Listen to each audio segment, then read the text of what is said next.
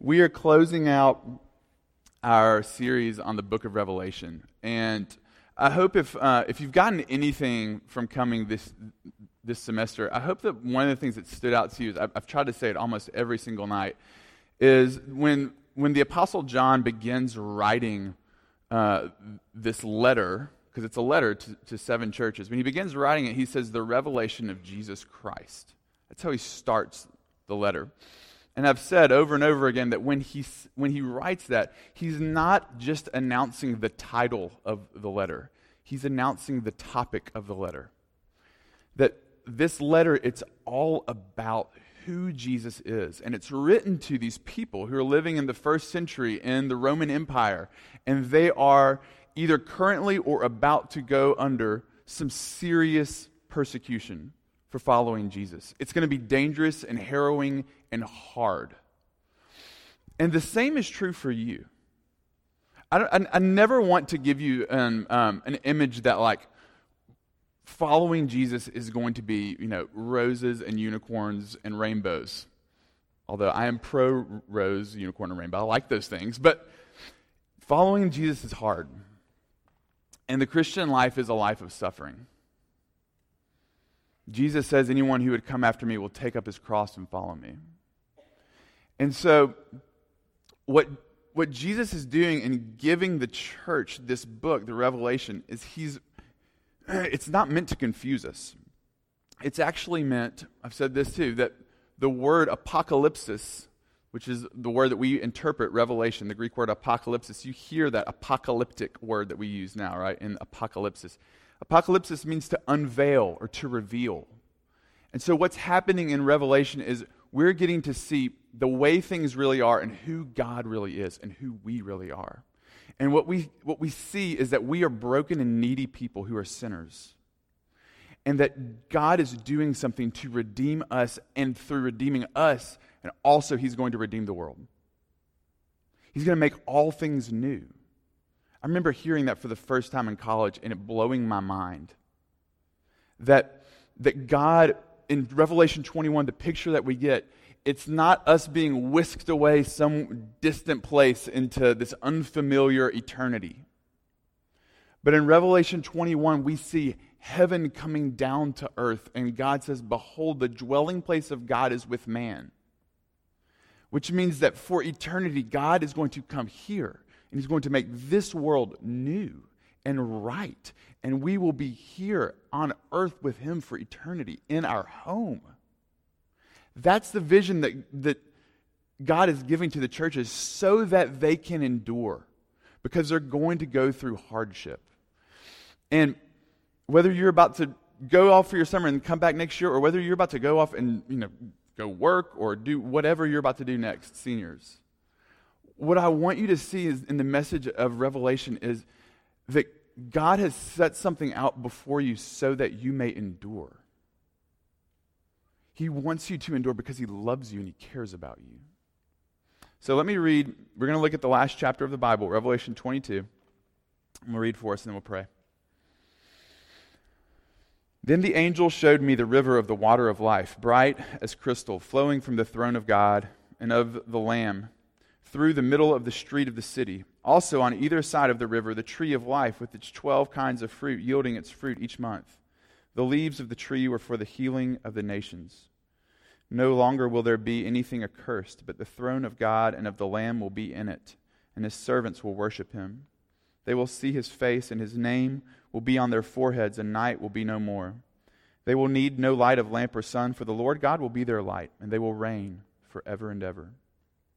And he said to me, these words are trustworthy and true, and the Lord, the God of the spirits of the prophets, has sent his angel to show his servants what must soon take place. And behold, I am coming soon. Blessed is the one who keeps the words of the prophecy of this book. I, John, am the one who heard and saw these things. And when I heard and saw them, I fell down to worship at the feet of the angel who showed them to me. But he said to me, You must not do that. I'm a fellow servant with you and your brothers, the prophets and with those who keep the words of this book. Worship God. And he said to me, Do not seal up the words of the prophecy of this book, for the time is near. Let the evildoer still do evil, and the filthy still be filthy, and the righteous still do right, and the holy still be holy. Behold, I'm coming soon, bringing my recompense with me to repay each one for what he has done.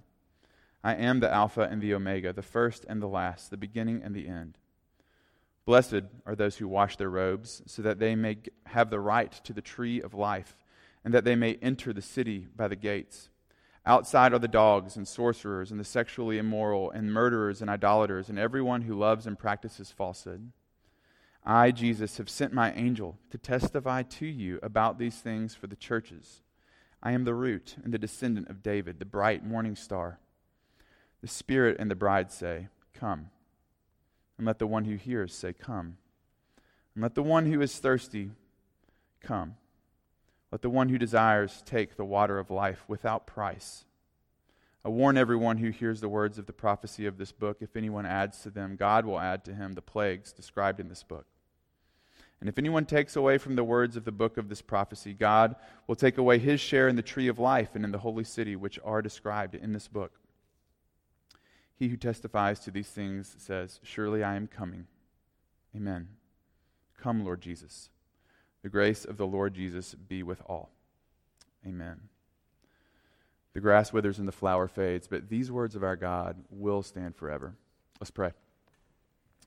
Father, we thank you that you have given us um, this vision uh, of hope, of a new life, and we pray that it would capture our imaginations now, and in doing so, that we would see more of who you are and what you're doing on our behalf.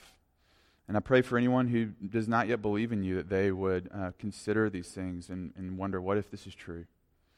And uh, I lift up our evening to you and ask that you would bless this night and bless the one um, who preaches. Help me to, uh, to, sh- to show them you. And it's in Jesus' name we pray. Amen. Okay, so I want to look at three things. I know, shocker, three point sermon from John. Here we go. Um, first, our thirst. Second, God's supply. And third, so what? Our thirst, God's supply, and so what? So the Bible describes the human condition oftentimes as thirst, that we're thirsty. John does it in another book that he writes, John in chapter 4. He gives us this account of Jesus going up to this woman who's sitting by a well. And this woman's life, she's had um, kind of hard thing after hard thing happen to her. She's all alone. She's kind of a reject in her village because she's had these five broken relationships. And she's been looking for satisfaction in the next husband and the next husband and the next husband. And now she's, she's not even married, but she's just with somebody else. And she's, Jesus walks up to her. And he doesn't walk up to her and say, Now, I know what you've been doing with these men, and I am disappointed. Instead, he walks up to her and he says, he tells her, I have water that if you drink of it, you'll never be thirsty again. Because Jesus knows her heart. And that the heart of the human condition is a heart that thirsts for something more. And you have that heart. And I have that heart. And we see this in our own lives the things that we thirst for. Some of you thirst for wealth. You thirst for it. You picked your major because of it. Some of you, maybe underneath that, that thirst for wealth is actually a thirst for security. Like you want to feel, you, you thirst for safety or to feel like you've got everything in order and you're going to be okay. Or some of you thirst for comfort. And so you run from one thing. I do this. I run from the one thing to the next to the next. This is why I'm a, I'm a procrastinator. Because I'm always looking for the next little fun thing that can give me a little taste of comfort because I'm thirsty for it. Some of you thirst for acceptance. We talked about that a little bit last week. You thirst for acceptance. And the problem with all of these things, whether it's acceptance or wealth or anything, is that you never really can have enough because it can always fluctuate and change. Listen, uh, there's this, a question I've found myself asking a lot of students. I've asked some of you in this room this question. I don't want you to feel bad if you gave a, what you think is a bad answer because you probably gave an answer that I would give. But a question I've been asking a lot of students that I've always asked is what would you do if you had all the money that you could ever want? Like, what would you do with the rest of your life if you didn't, like, you didn't need to worry about, um, about money? You just, whatever that number is, you had it. And maybe even think about how you would answer that question. Like, how would you spend the rest of your life? And maybe you don't know what you want to do with your life. That's fine. You don't have to have your life figured out. But for some of you, it may actually be hard to answer that question. Like, how would I spend my time? Because literally all you think about in terms of like what you're going to be working towards for the rest of your life is accumulating wealth. So if that was taken off the table, it's kind of like, well, what would I, how would I spend my time? Or maybe some of you know exactly, this, is, this would be more my answer. You know exactly what you would do. Like, I'd be like, oh, great, I'm going to buy the Houston Rockets who are playing right now. I'm going to get a scoring update at the end of this. Um, but I would, I would, buy the Houston Rockets. I'd have courtside seats. I'd have a bowl full of sour Skittles in every room that I walked to. And I would have a ranch with a disc golf course that I would play by myself whenever I wanted to and a helicopter to fly me there. That, there you go. That's it. Done. Um,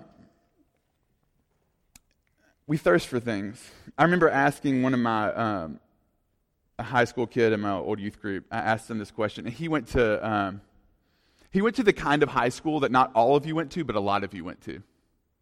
And he was from he was from like upper class family, kind of like he was on the path to like one day moving back into that neighborhood that he grew up in.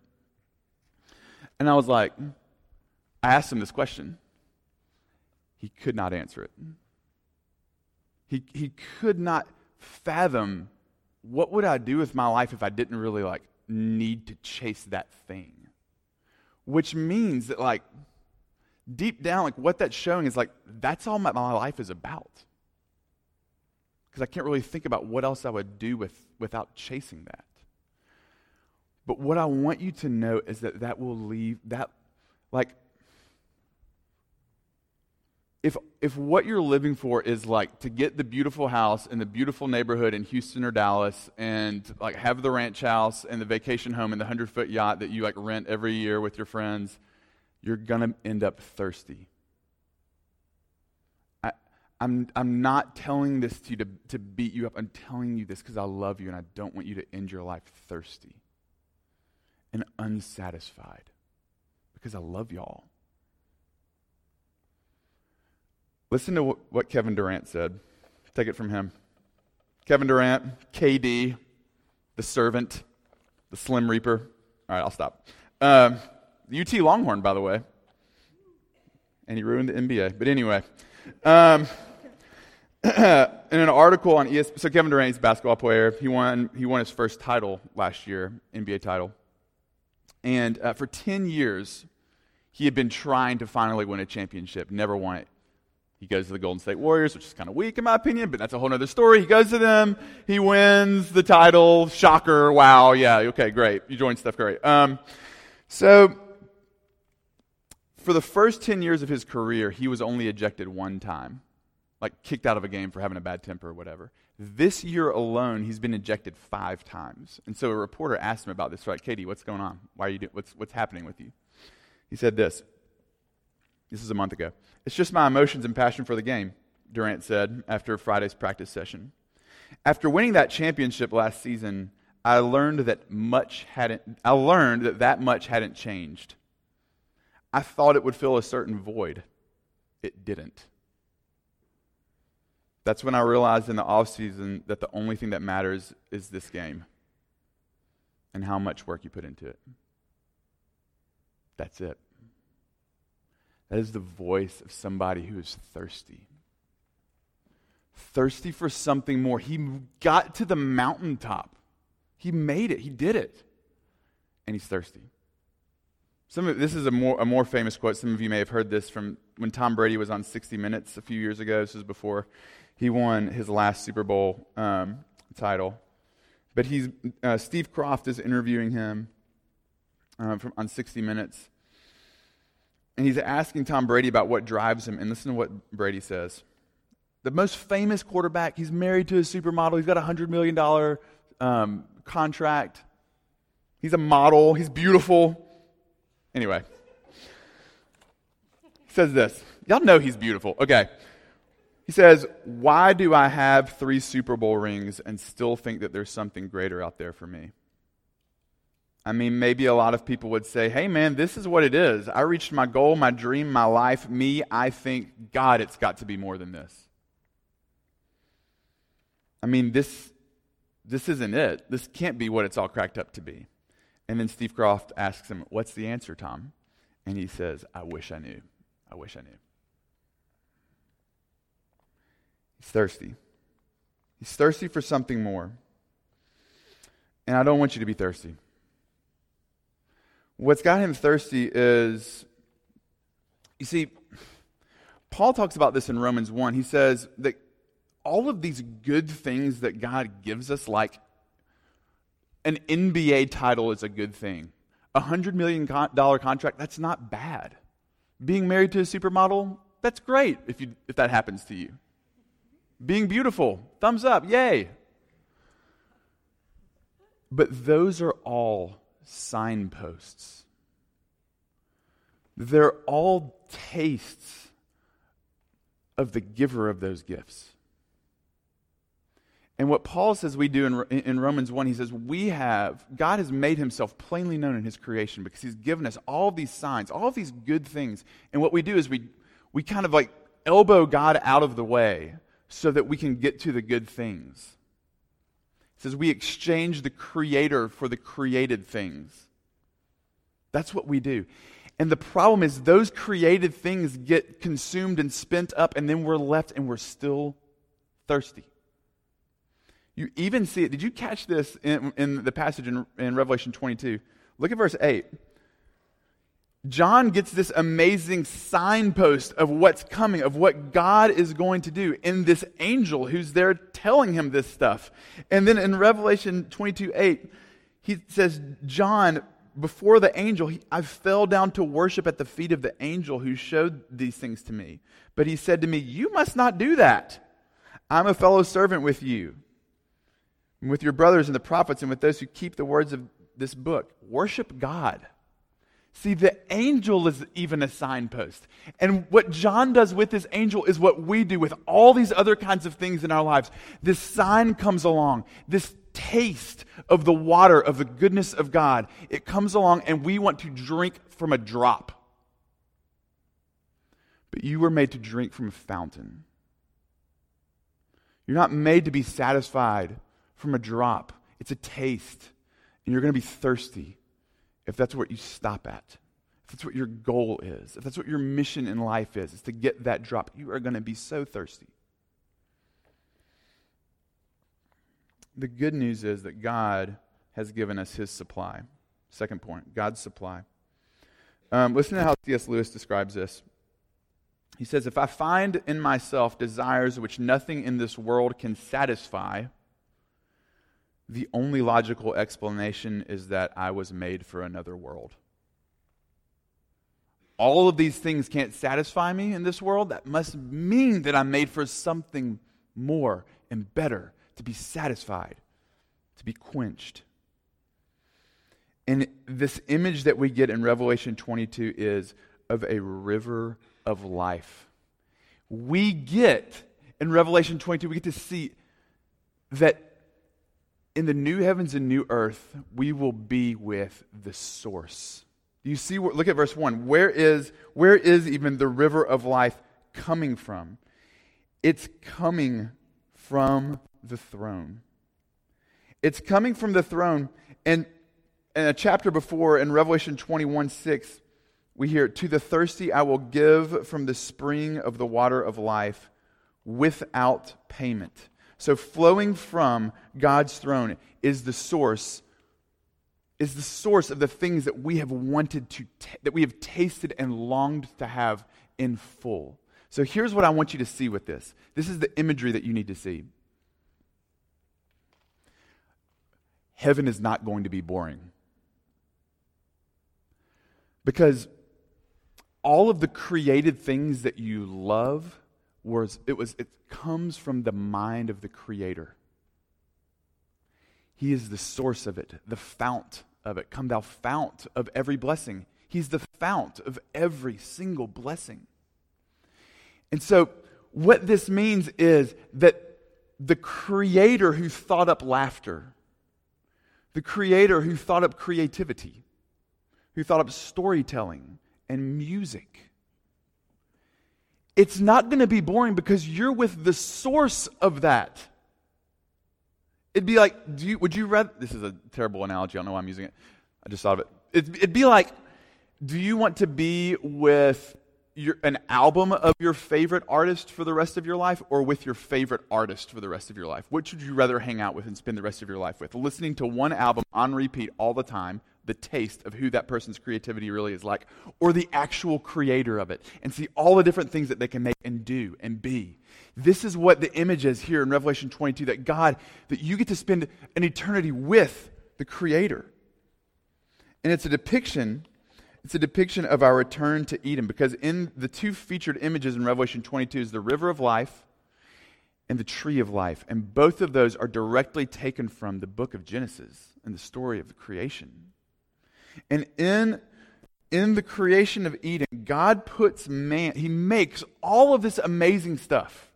And then he takes man and he puts them in the garden and he says, This is what I want you to do rule, have dominion over the fish of the sea and the birds and over everything that I've given you.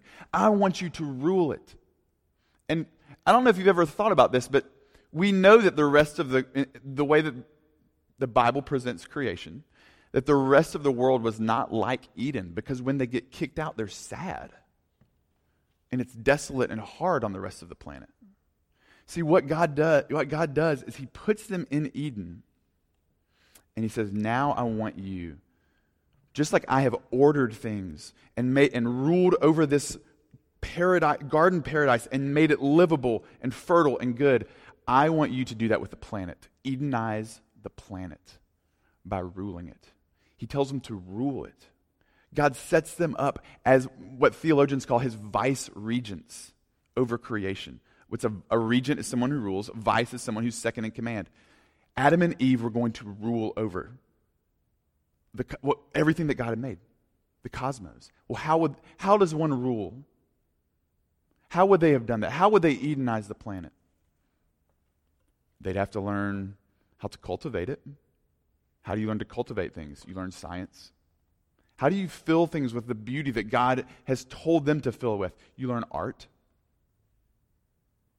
And did you see what they're doing in Revelation 22? Look at verse 5. What does God say that their servants will be doing? Night will be no more. They will need no light of lamp or sun, for the Lord God will be their light, and they will reign forever and ever. It's a return to what, they, what we were meant to be doing. What we were meant to be doing in Genesis 3. It's a return and restoration to that. You will, I promise you will not be bored in eternity. There will be much work to be done, much discovery to be done. And as we as we continue to reign over God's world that he has given us, what you will get to do is you will worship him as you see and experience more and more of how he's made this world. I remember when uh, I got to go, uh, I was really fortunate, I got to backpack in Europe one summer.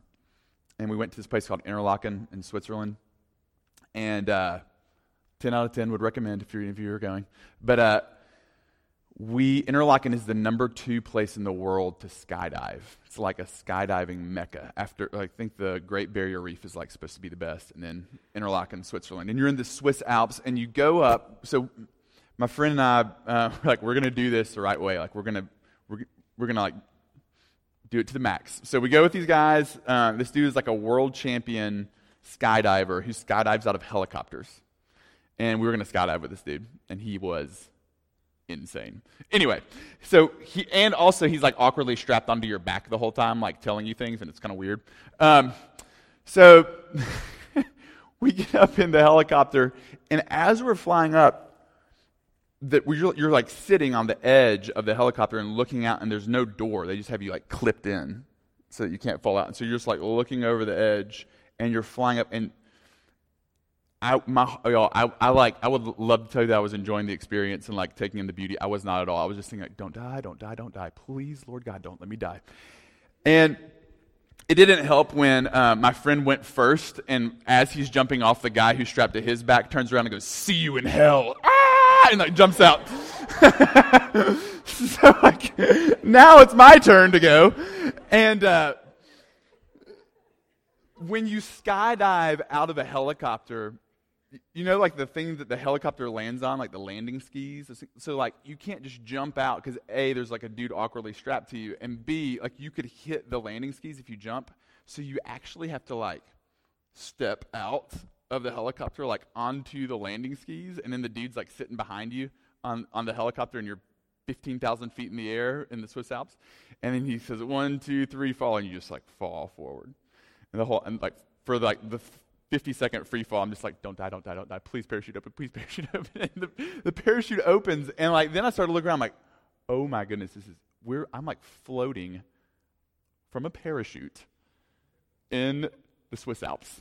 And there's like mountain goats over there. I saw a mountain goat. And changed my life. No, I'm just kidding. but uh, like and as I'm as we're floating down, I started to think like this view has always existed for like for however old you think the earth is, for how many thousands or millions, whatever you think of the earth, this this view has always been here and it's been waiting to be seen. And now I'm getting I'm like one of the few people who's ever seen this over the course of human history. And as I look at this, I can't help but think how amazing God is. That He's made this. That's the kind of stuff you'll do in eternity as you reign. Because all the things that you will see and discover and do as you participate in exploring the glories of God, it will point you to, it will be a signpost pointing you to the fountain. So, this tree of life is the next thing that we see the river of life and then the tree of life. It's on e- this tree of life. It must be massive because it's described as being on either side of the river. And the question then is like, how do you access it? Like, who gets the tree? Because in Genesis 3, when Adam and Eve sin, God says they have to leave lest man eat from the tree of life and live forever in their sinful condition. So, man has been barred from the tree of life for the whole Bible. And then here in Revelation 22, at the end, the last chapter, we see it appear again. And this is important. I want you to see who gets access. Look at verse 14. Blessed are those who wash their robes so that they may have the right, the right to the tree of life. How do they wash their robes? How do our robes get washed? And we get we're told that in a chat. We studied this earlier this semester. Revelation 7:14. They have washed their robes and made them white in the blood of the Lamb. The thing that gets us access to this tree and this paradise, it's another tree of life. See, there's a tree of life in Genesis 3. Or, sorry, in Genesis 1, 2, and 3. There's a tree of life in Revelation 22, that literally the two book, bookends of the Bible, but there's also a tree of life in the middle of the Bible. It's the tree that Jesus went to for you. Galatians 3:13 Christ redeemed us from the curse of the law by becoming a curse for us for it is written cursed is everyone who is hanged on a tree. Jesus goes to the cross to redeem people who run away from him and fail him and sin against him. He goes to the cross to redeem them, and by his blood, he pays for our access to the tree. Because the reality is, God, God is just, and on the last day, He will give all of us what we deserve. Did you know that? I know I talk about grace a lot. The reality is, He, he gives you what you deserve on the last day. My uh, a pastor friend of mine, his wife has this kind of like liturgy that she does with her kids. Whenever they say, Never one of them is whining is like, that's not fair. This is what the, the mom says. I know it's not fair. What is fair? And then the kids respond, hell is fair. haven't uh, Christy and I haven't started doing that. Maybe we should. That's not fair. What's fair? Hell is fair. Whoa. But here's the thing. Look at verse 15. The, what comes right after describing who, like getting access to the tree of life. But outside are the dogs and sorcerers and the sexually immoral and murderers and idolaters and everyone who loves and practices falsehood. I got to be honest, that sounds a lot like me. That's, that's me. And, and what we're seeing here in verses 14 and 15, who has the right to, to the tree of life? On the last day, you will present a resume. And it will either be yours and as good as, as best as you could have done, or it's going to be the resume of the one who has washed you in his blood, who has paid for you. And because he has paid for you, and God is just, he will not punish you again. Because it's been done. It's fin- Jesus says on the cross, it is finished. Buddha's dying words, strive without ceasing. Jesus' dying words, it's finished. There's a difference there. It's done, it's paid for, it's finished. And what the tree does is it verse th- verse 2 it heals the nations. It heals us. It heals our bodies that need to be made new. Some of you like don't like your bodies. Some of you have real afflictions that you live with some of you have people that you love whose bodies are, are breaking or have broken. And what we see here is that Jesus, because he has paid for our right to enter in, the tree of life will heal you. But not just your body. There's this great, there's this great line in um, the song "Just as I Am," and um, one of, one of from the third verse it says sight and riches healing of the mind. Yes all i need in thee to find. That we not only get healing of the body but also our minds will be healed. Like some of some of you have seen things and you're like i don't know if i'll ever shake that.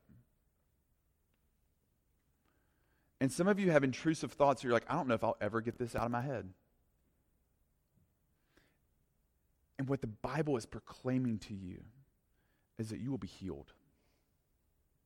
You will be. So what? All right. Really, I mean, this, is, this last point is really simple. I just want y'all to be satisfied. And the only thing that's going to satisfy you is Jesus. Come to the source Come to him.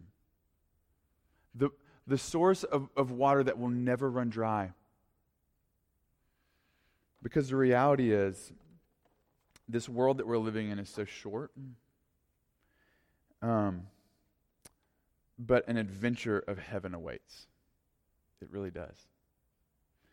And uh, I just have to close with this because it's probably my favorite thing that's ever been written besides the Bible but maybe it should be in the Bible. No, it shouldn't. It shouldn't. I'm not going to add to God's word. But um, um, I'm reading through the Chronicles of Narnia right now with my kids. If any of y'all are looking for summer reading to do, I read it when I was in college. Highly recommend Chronicles of Narnia. It's it's not just a kids book. It's awesome. But I'm about to spoil the end. I'm sorry. the uh, at the end of the Chronicles of Narnia. I mean, shocker! It's a happy ending. You know it's going to happen. Anyway. Um, so the Pevensey kids are um, these kids who are always going to this faraway world called Narnia, and they're having these adventures with Aslan, who's kind of the Jesus figure of the book. And they love going to Narnia, and they're always sad when they have to leave. And they're kind of, a lot of times, like something weird will be happening in their world, like a picture frame will suddenly grow, and they'll get like swept away into it, and like now they're in Narnia. And in book seven, in the last battle, they're in a train and the train has an accident and suddenly they just like appear in Narnia. and there's this last huge battle between good and evil that de- it really is a, a depiction of what we've been studying in Revelation. And uh, at the very end, Aslan looks at Lucy and he says, Lucy, do not look sad. We shall meet again soon. Please, Aslan, said Lucy, what do you. I'm sorry, this is the wrong, wrong quote. Sorry, reading a, little bit further. Sorry, sorry. Lucy said, We're so afraid of being sent away, Aslan, and you have sent us back into our world so often. No fear of that, said Aslan. Have you not guessed? Their hearts leapt, and a wild hope rose within them. There was a real railway accident, said Aslan softly. Your father and mother and all of you are, as you used to call it in the Shadowlands, dead. But the term is over. The holidays have begun. The dream is ended, and this is the morning. And as he spoke, he no longer looked to them like a lion, but the things that began to happen after that were so great and beautiful that I cannot write them. And for us, this is the end of all the stories. And we can truly say that they all lived happily ever after. But for them, it was only the beginning of the real story. All their life in this world and all their adventures in Narnia had only been the cover and title page. Now, at last, they were beginning chapter one of the great story, which no one on earth has read, which goes on forever, in which every chapter is better than the one before. That's the story that awaits. And the reality is, we weren't made to say goodbye. We weren't. And the gospel tells us that in Christ we don't have to. We're living, I really believe this. We're living in the cover and title page. Your whole life is that. And the great story that awaits you is coming. Listen, I'll close with Revelation 22. The Spirit and the bride say, Come. And let the one who hears say, Come. And let the one who is thirsty come. Let the one who desires the water of life come and take it without price. He who testifies to these things says, Surely I am coming soon. Amen. Come, Lord Jesus. The grace of the Lord Jesus be with you all. Amen. Let me pray for us. Father, I pray that you would um, help us to come. Uh, the journey is long and it's not easy. And we get distracted with tastes of glory. But I pray that you would fix our eyes upon you and the true glory that awaits, the fountain um, of all good things, you. And so we await uh, the day when we will see you face to face. Thank you for these students. I pray that you would be very close to them. Um, throughout their lives. I pray for these seniors. Pray that you would be with them in their heartaches. Pray that you would be with them in the really beautiful and good things that they will experience in this life. Um, births of children and marriages and friendships, new jobs. Pray that you would be with them in the sadnesses of this life, death and sickness broken relationships and uh, heartache. And Lord, we thank you that you are a God who is always close by. And we, we pray that you would help us to hold on to that and to, to run after you because you run after us. We thank you for your grace, and I thank you for these students. And it's in Jesus' name we pray. Amen.